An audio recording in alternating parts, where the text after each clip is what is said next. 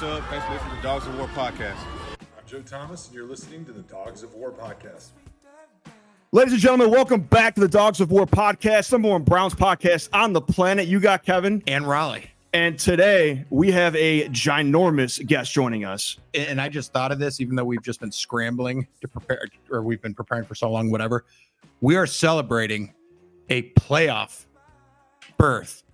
We are. That's like the second time we've done this on this podcast. Chat yeah, four years. Yes, five years now. Second or third time and in life. Who better to have us joining than this gentleman right here? Let me introduce you real quick to him, folks. Born and raised in Hayward, California, by the Bay, attended Emory College in Atlanta, getting a bachelor's and master's degrees in political science. That was a new one for me, Raleigh. This is intense. He started working at, started working at McKinsey after college before realizing he wanted to pursue something a little more fun.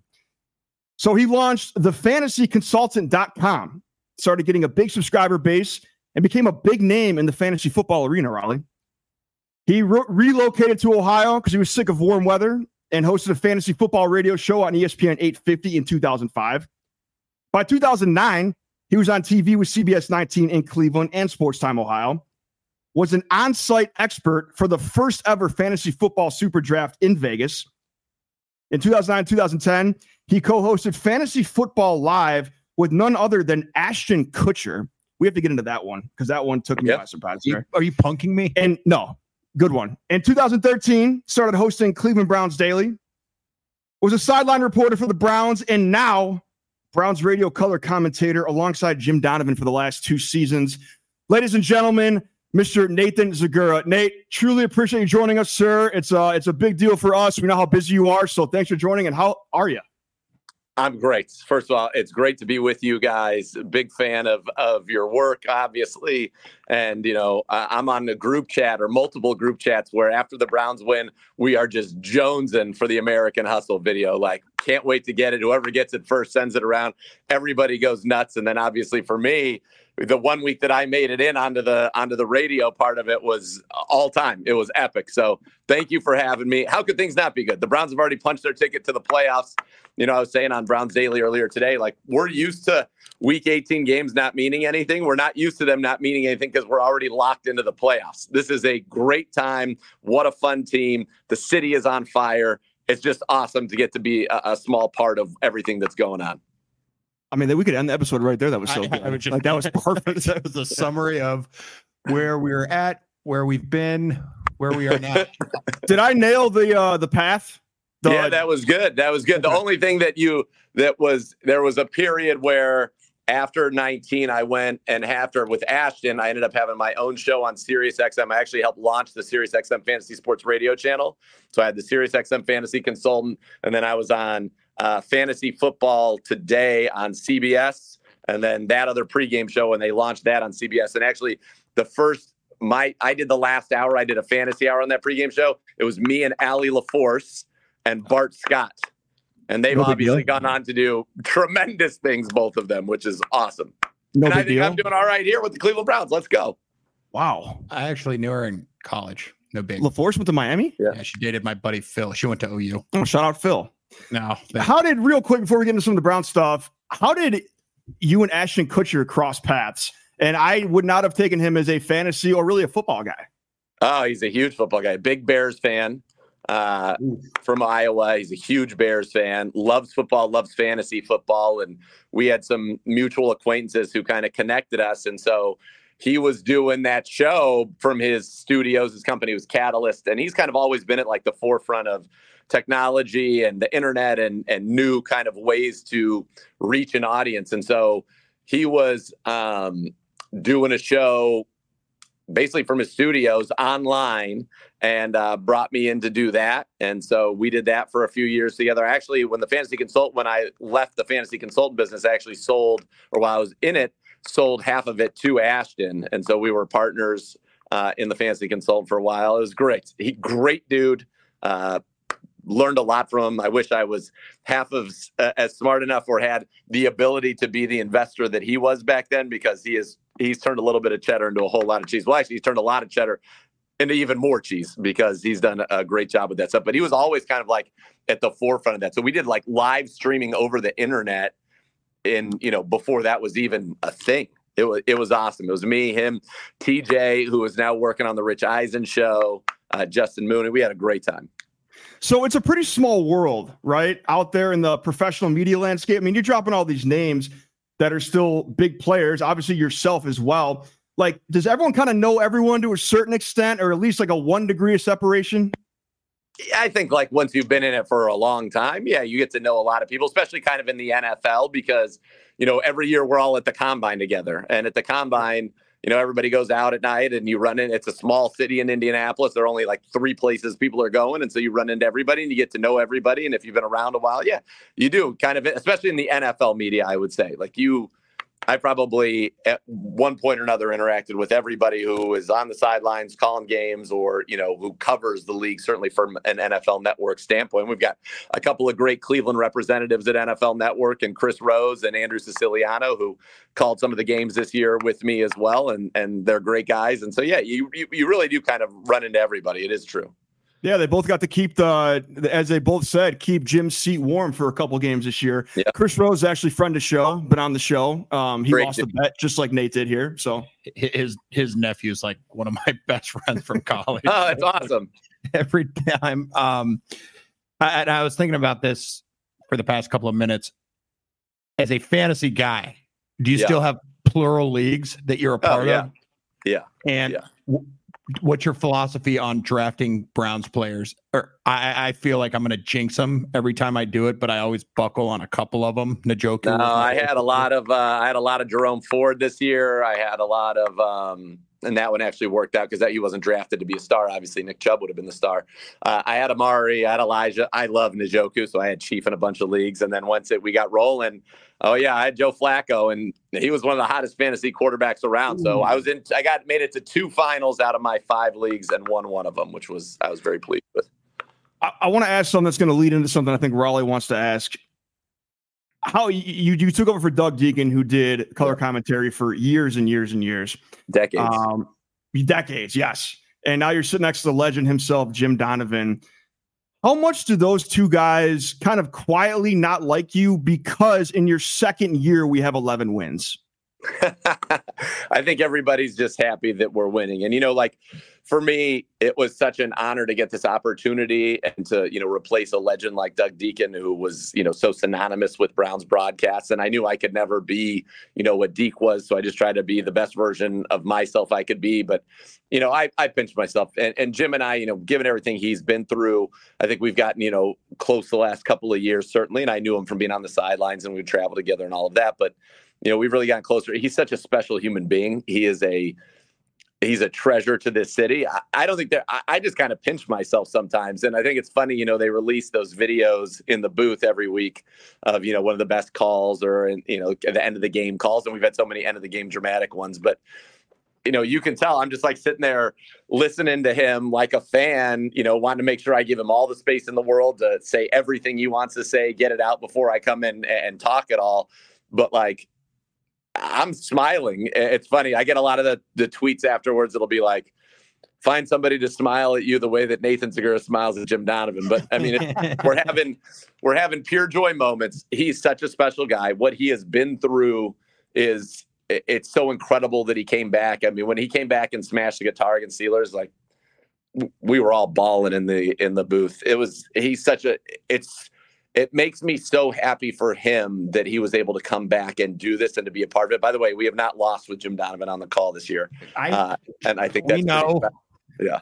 And we were bawling in the stands too at that game. I got to be oh, there. Man. Well, and I, we both live in Chicago, not together, but so you know, we go back for a few games, and that was great to be at that one. Um, and, and also, I mean, he looks great. He sounds great. Um, great. Obviously, the whole city been cheering for him, and you know, crying in the booth. I think we all cried uh, uh, after week one when they showed that you know uh, when he announced he'll be stepping away for a little while. Then you were talking with him too. Like that was a powerful moment in that booth. Um, yeah. But man, that guy, like you said it, you know, uh, you don't have to know him as well as you do to see that guy just fights his ass off. And again, looks great, sounds great. But yeah, I it's so great to see him. Um, and obviously two of you together. So it's been so fun. He's so good too. He's he really is so good. And I think we've really kind of fallen into a good rhythm together. and and we're having a lot of fun. It, has been and this year's been magical. This team's magical, and so to have him come back and to you know beat leukemia again and get back into the booth and smash the guitar and have those moments and then have it just keep going on, you know, win after win after win, and then him getting to be there. Like I thought it was so important that we clinched at home. And I know people were like, oh, there are no clinching scenarios down in Houston, you know, once the Chargers lost and they were sad about it. I said, I kind of want it to be home. I want to be in front of these fans and I want Jim to be there. And we got all of that. That was a night I will never forget in my life. I asked Jim that earlier today because that's one of my top moments of my entire career was getting to announce the Browns go in the playoffs. The love from the crowd who was in front of us kept turning around and just the whole stadium was electric. The city was on fire that night. It was awesome. You had a great call at the end, uh, talking about how Jim, the last time he called the playoffs was in the heat of COVID. And you said you had that iconic call. The only thing that's missing is all of you, but yeah. now you're all here, paraphrasing. But that was a great line. And uh, we, me and Kevin were talking about this. With you being next to him, that's got to be one of the most difficult jobs in that you're supposed to talk, but you're also sitting next to an icon like Jim Donovan. Like, what's the when in doubt, don't say anything. When do you chime in? When, when you chime in, yeah. Like we talk so, over each other all the time, like idiots. But we're not sitting like, next you to make Jim it Donovan. look you make it look obviously easy, and you guys have a great chemistry. And but like w- when you first started, like was intimidating. How do you know when to you know chime in and, and say something well, when he's when he takes a breath? For sure. So no, like when we had the first game we ever did together was Cade York's 58 yarder, which seems like 300 lifetimes ago. And Literally. when he made it, I made like a little like yeah, I made like some crazy sound or whatever, and so people were setting that to the Titanic theme and all of that. And then when it went in, I made that little guttural sound. And so after that, I was like, I can't say anything. So if you notice when he makes, if there's a big touchdown play or certainly end of the game, he likes to kind of he does like his first kind of comment, like the actual call of it.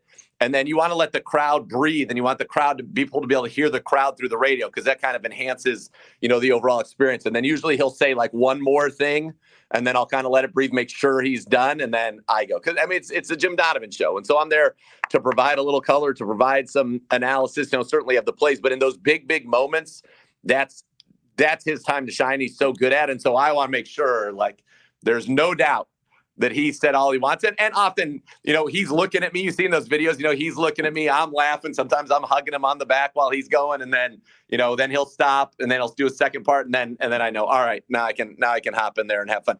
It, it's not even anything I think about in the moment, to be honest with you. I'm just so used to doing it. And like a fan, I'm watching him. So it's like, I want to know everything he's going to say, how he's going to say it. And then once all that settles down, we'll listen to the crowd a little bit and then, and then I'll go ahead and hop in. well said. I, I, I don't know how hard it would be. One, I think one of the things that people love about you is that at the end of the day, you are a genuine fan. Nobody can yep. deny that. Same with Donovan, and you have your daily podcast. It's mostly daily, almost daily, more daily than ours. Where whether this team is struggling, whether they're on a heater, you talk about the Browns. That's difficult in its own, I imagine, but in the heat of the moment, what's it like to have to sound professional when the Browns do something that piss you off and refrain from dropping an F bomb? so two things. So yeah, so I've done Cleveland Browns daily since 2013, as Kevin pointed out, and that would obviously mean I did it in 2016 and 2017 when we won one game. So imagine, you know, fortunately there are some vacations, but we'll use let's call it 50 weeks a year five days a week, two hours a day, so 10 hours a week about the Browns in two seasons where we won one game. So I've, I think I've kind of evaporated that or eviscerated that from my memory banks, and I'm just living in the pure joy of right now. Um, but you know, you can tell. I think if you listen to the games, you can tell when I'm not when I'm not happy with what's going on. I think you know I really appreciate that the company and the team has given me and Jim both a lot of freedom to be honest at times. I mean, when the Jets game happened a year ago, you know, I was pretty critical of, you know, that kind of a collapse and, and what had happened there. But, you know, you it's never personal. You just you say it. And and I think at the end of the day, it's more not angry, it's more just frustration because you just want the Browns to win. Like this city is happier. I'm sure you guys in Chicago are happier. This state is happier. Browns fans around the world are happier. It's more fun to come to work in this building. It's more fun to talk on Browns Daily. It's more fun to see the players and talk to the coaches. Everybody's in a better mood. Winning is the ultimate panacea. And so you just want that to happen and you want the joy. And for me, now that we're in the playoffs, and it's been such a magical run, such a crazy season, overcoming so much adversity, the resilience of this team. You know, I can't say enough about it. I can't say enough about the job Kevin Stefanski's done, Andrew Berry's done. You know, guys like the Chief who are, you know, forged in the flames and didn't miss a game. Like that's insane. What he did is insane. The season he's having is insane. I couldn't be happier for him. I love the Chief dearly. I mean, I've known him since he was 20. Now he's, you know, 27. He's grown up in this league. He's grown up here with the Cleveland Browns, ups and downs, and to be one of the best players in the league and really kind of a real leader on this team has been awesome to see. So I think you always want it to be good. You know, you're never gonna and you're calling the action. So like you're involved in what's going on. And yeah, there can be things that are frustrating and it's like, oh, you know, but I just love this team. I love this city. I love these fans. Now that we're in the playoffs, you know, I want nothing more than obviously the Browns to win the Super Bowl because these best fans in the world, they deserve it. And I feel like there would be no reaction for any team in the league, not even Buffalo, no reaction like if the Cleveland Browns won a Super Bowl. I just think it would be. Oh, it would be, city's gone. City's gone. Wait, We're starting over. Wait, focus on that point, which I feel like we can laugh about it now. That Jets game, like when they recovered the onside kick or threw the last touchdown, I don't know how you or Donovan don't just like you still speak through the actions. Yes, that's a feat. That's an accomplishment in itself. I would have thrown the microphone through the window and said, "I'm yeah, out." I would have quit right there. Yeah. No, no I think I think maybe the the most the harshest I got was most I was just like this is just unacceptable like at this level of football like to have you're up 13 it, it just doesn't happen it does it it it doesn't happen I don't remember it was like 20 only, only the Browns I knew I knew rude when the media on TV when they started showing trailers Wait, we, of Jurassic Park from 1992 saying this was the last time the Browns were 2 and 0 we can't you know we what's ha- we cool, though? You know what's cool though is that that and obviously it was a strange year last year for a variety of reasons but it feels like this year those things don't happen anymore. And sure we had crazy things happen in houston. We have a kick return touchdown. They did recover an onside kick but i mean it was 34 to 6 or 37 to 6 whatever it was at that point. point 36 to 7 that's what it was. It doesn't matter. This year you have that magic. Like the things that used to happen to the browns that felt like they don't happen anymore. Think about all the games we won where it's like We've seen the Browns lose this game. The Chicago Bears game, when we got the punt, they they muffed the punt. Diabate recovers it, and then Flacco throws the interception at, the goal line, down 17-7. In the past, that would have been it, right? Yep. We'd seen that movie. Okay, all right, that's it. Not this team. They don't give up. They don't quit, and they believe, and the city believes. And I think one of the coolest things about this year is eight and one at home. They've never won eight games at home ever in the history of the franchise eight games at home wins for fans like and think about how important that is for generation generationally speaking like we've lost you know there were some dark years where you had a lot of kids who probably thought it wasn't very cool to necessarily be a Cleveland Browns fan. And so now this year, you know, you're bringing your kids to the game and they're seeing wins and it's electric. And this is a team that you can be so excited to root for and have so much fun rooting for. I think it's awesome. I, I love this team. I think this particular team, this locker room is so, so special. That's what I was going to ask you next, is because you're closer to the team than most people.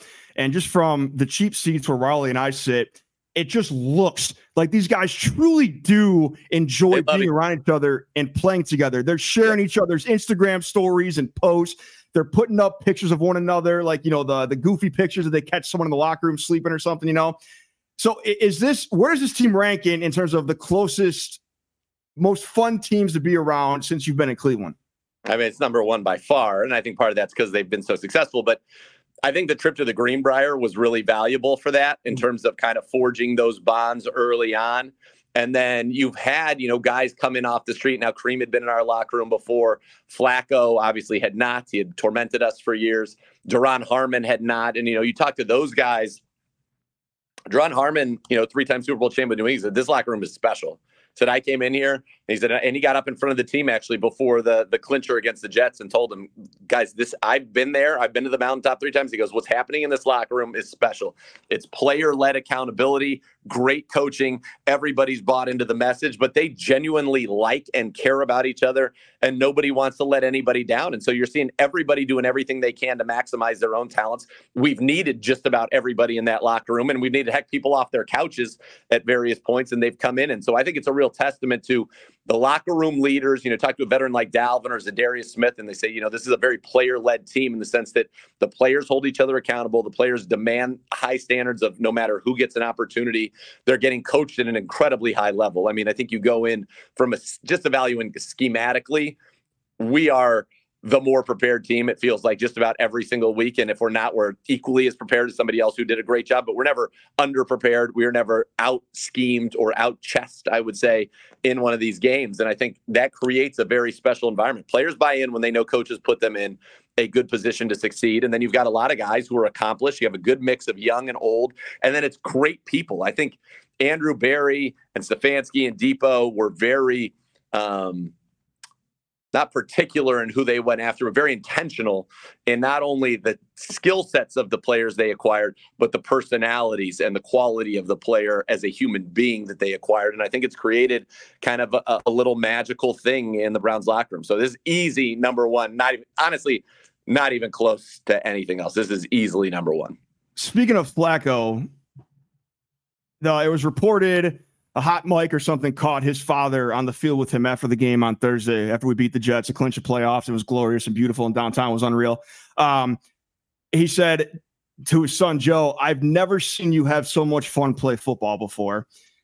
What what do you chalk up the last several weeks to? How does Flacco come in, as we said, off the couch and just ignite this offense? Is it because he's playing with house money and he's just completely fearless? He'll just fling that thing. And obviously the interceptions have been, you know, a part of that, but we're, we're surviving that. Like when someone asks you who's not in the day to day with the Browns like you are, how is this happening? How do you dumb it down and explain it? Number one, Joe Flacco's really talented. Like there's yeah. a reason that he can still play. He's got one of the best arms and throws one of the prettiest balls you'll ever see. So number one, he's got the requisite talents. Number two, he's been around the league for so long, he knows things. And so, what I mean by that is he's able to take a very good pre snap picture and then a very good post snap picture and then understand what to do with the football. And he has still the ability to execute that.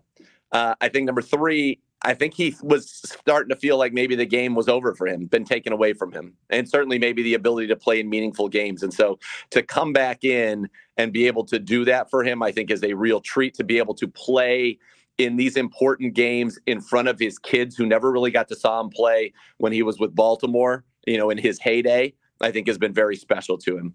I think from a football side of it, I think that he is very good at some of the things Kevin Stefanski is the best at scheming up and the best at sequencing throughout the course of a game. And so you look at, you know, what he's doing off of play action. I think he's averaging 13 yards attempt, a quarterback rating around 130.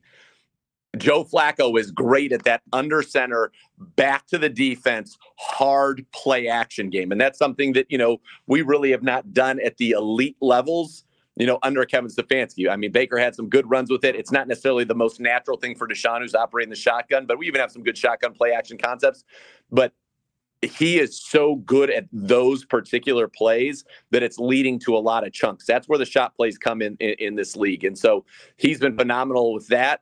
And then the final part of it is this city is special. And when he came in after he, so we lost to the Rams, then we came home, we beat the Jags. So I was talking to him after that game. He went out to Mabel's on East Fourth with his family after that game, hmm. and like they were just getting mobbed, right? And so I got to interview him later that week, and I said, are you more popular in Cleveland right now than you ever were in Baltimore? Because yes, he won a Super Bowl there, but those were always Ray Lewis's teams and Ed Reed's teams, and he was not necessarily kind of the face of it. And he laughed and he goes, you know, you might be right. He goes, it's crazy. The the city is. He always says, "Freaking the city is freaking crazy," and how they've embraced him. A guy who tormented this team. I think he was 18 and three as a starter against the Browns. 17 of those wins coming with the Ravens, and they just they love him. And so i got to see him it was very cool on thursday after they beat the jets. He did his his presser afterwards and i got to to talk to him in the hall for a second.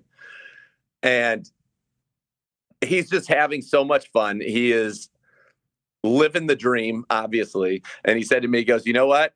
He goes you were right. There's no doubt. He said my family is like, what is going on here? You have never been this popular in your life, Joe. and so he's he's enjoying it. And that's what makes this city special. It has that college feel, it has that love. And so I think it's a combination of perfect scheme fit for him. And he's also really good at executing that scheme. He's obviously come, he can throw the ball, and he's been great with Amari and Elijah and, and certainly the Chief.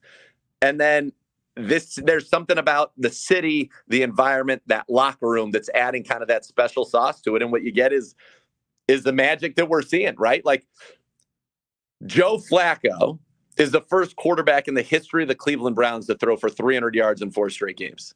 Period. He's played five games with them. Joe Flacco is the first quarterback in the history of the National Football League to throw for 250 yards or more and two or more touchdowns in his first five starts with the team ever. Peyton didn't even do that when he went to Denver and had that year where he threw for 12,000 yards and 98 touchdowns.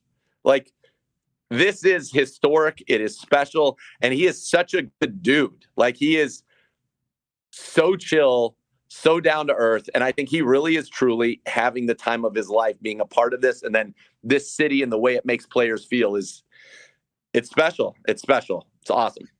I know we only got a couple minutes with you left here. And again, truly appreciate you coming on. Nate Zegura will have all of his contact info, the show, Cleveland Browns Daily, all that in the episode description, where to find him on social media.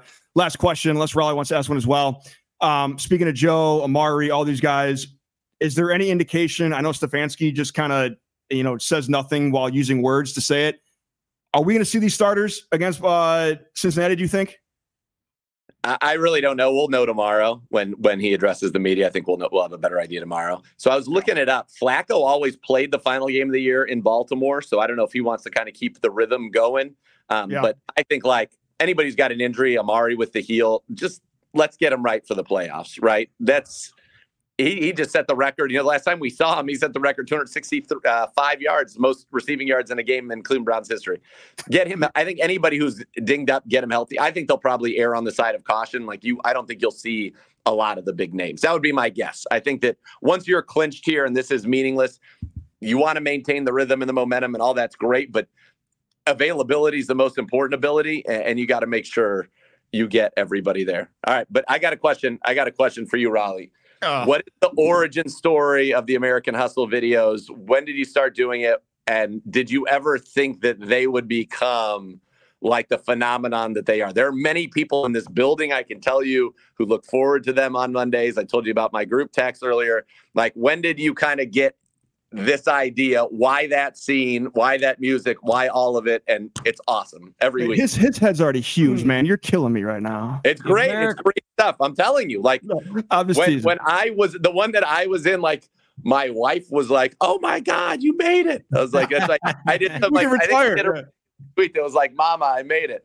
But it was uh they're awesome. But seriously where did that where did the idea come from? Is it harder than people would think every week coming up with something you know fresh and whatnot? I, I, every week they're so entertaining. I love it. Thank you. Um thank you for asking. First person to ask about it on air uh Zegura, let's go. Really? Um, honestly rocks?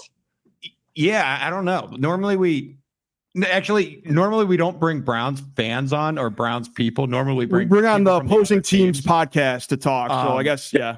So to answer your question, I'm above average funny, but I am second to none when it comes to knowing funny. I saw that movie before I had the account or started memeing. Yeah. In 2014, overall a good movie, but I remember that scene and thinking, this is one of the funniest scenes I've ever seen in my life and I'm like, there when when I started this account and then kind of getting into the text and movies thing, I'm like, when there's a special day, I'm going to use that meme for something somehow. I don't know. And the first iteration was in like 2020 uh, okay. when we came back against the Bengals. Uh, when Baker, that, that was the first time, and I, and I was doing it on my phone, so it was like a completely different level of quality. Like I, I don't even think I don't even know if I like dubbed over the audio or anything, Yeah. but it did pretty well. And I'm like, that was good. We'll do it for another special victory, whatever. And then the Browns beat the Steelers to clinch the playoffs. And I did it that morning, the following morning, like, God, I hope this is funny or I hope this slaps. And Baker messaged me and started following me like, this is the funniest thing I've ever seen. I'm like, okay, we're on to something. Let's go. Uh, so as far as is it harder than it looks at this point? Yes, because it's been done so many times. I'm like, Yeah, right. You got to keep it fresh, right? I get cyberbullied early when it's not up there lickety split, and I'm like, okay, I don't know if people realize. I got a buddy who's always like, "Where is it? Like, what's going on?" I'm like, dude, I'm, I'm, I'm trying, I'm trying, but I honestly fear somebody being like, "That one sucked." Like that, that'll that will Hey, break me. The, the real MVP is your wife, Kate. Like, just keep it for buck. putting up with it. Honestly, the it, it- it's been a lot of spreading around. Like, okay, who deserves one? Who deserves a head nod? Who's going to be the bad guy? The bad guy could just be like, I haven't thrown any hate. They've been pretty like relevant bad guys, but I'm like, Yeah. okay, Trevor Yeah. Lawrence, he didn't deserve it. Oh, that one guy got hit in the helmet. Yeah. Like, yeah, make it that guy. um, I don't know. It's uh there's kind of a rhythm with protagonist, antagonist, protagonist, friends. Jimmy call, you Friends call. the best. Yeah, the friends are the best. The guy, it was, it, was tough. I, I did want you in on it, but Yeah. you're tough because yours are good calls. But if I, I'm like, I started using the TV announcers because they sucked. I'm like, well, that that slaps harder. That's an easier thing because if I do Yeah. one with Zegura and people don't know that Jimmy's not there, we're both going to get cyberbullied. So it's got to be Yeah. one that slaps, and you earned it that one. Um, yeah, I don't know. It's If if anyone's been living under a rock, we're talking about Raleigh's Instagram account, Angry Browns fans. I oh, man. I hate giving him credit, but he does a hell of a job on there. Uh, and this Um, week when you're like when you're like Al Michaels was kind of you know not a, not a lot of energy, and then you not at all. it to, and then Donovan going crazy. It's over. It's over. The Browns are going to the playoffs. So good. I, I thank you for noticing. I was because I was torn. I'm like, okay, this Al Michaels clip kind of sucks, but not suck enough to outdo Jimmy. I told you the rewind you did was the best thing you've done. thanks, man. Yeah, but um, Mr. Zegura, once again, thank you, sir, very much. You know you're extremely busy. Um, you do this ten times more than we do on a day to day basis. Talking about the Browns three hours a day. I don't know how, um, but truly appreciate it. It's a big deal for the two. show. Don't no, hold on, hold on. Only two hours a day. Don't give them any ideas. Two hours a day. Perfect. All right. That's perfect. But uh, thank you very much again, sir. Looking forward to hearing you the rest of the way. Uh, some big, big games coming up. Looking forward to it. Um, and yeah, looking forward uh, to some other good stories coming out of this season. Well, Kevin, thank you for the most thoroughly researched introduction I've ever gotten. Raleigh, thank you for all you do for Browns fans, both of you guys, and thanks for having me on. It was this 33 minutes flew by. Happy to do it anytime. Well, we appreciate it very much. And careful what you ask for. All right, see you next week. Yeah. for Nathan, for Raleigh, for myself, thank you. This is Dog Sport Podcast and good night, Cleveland.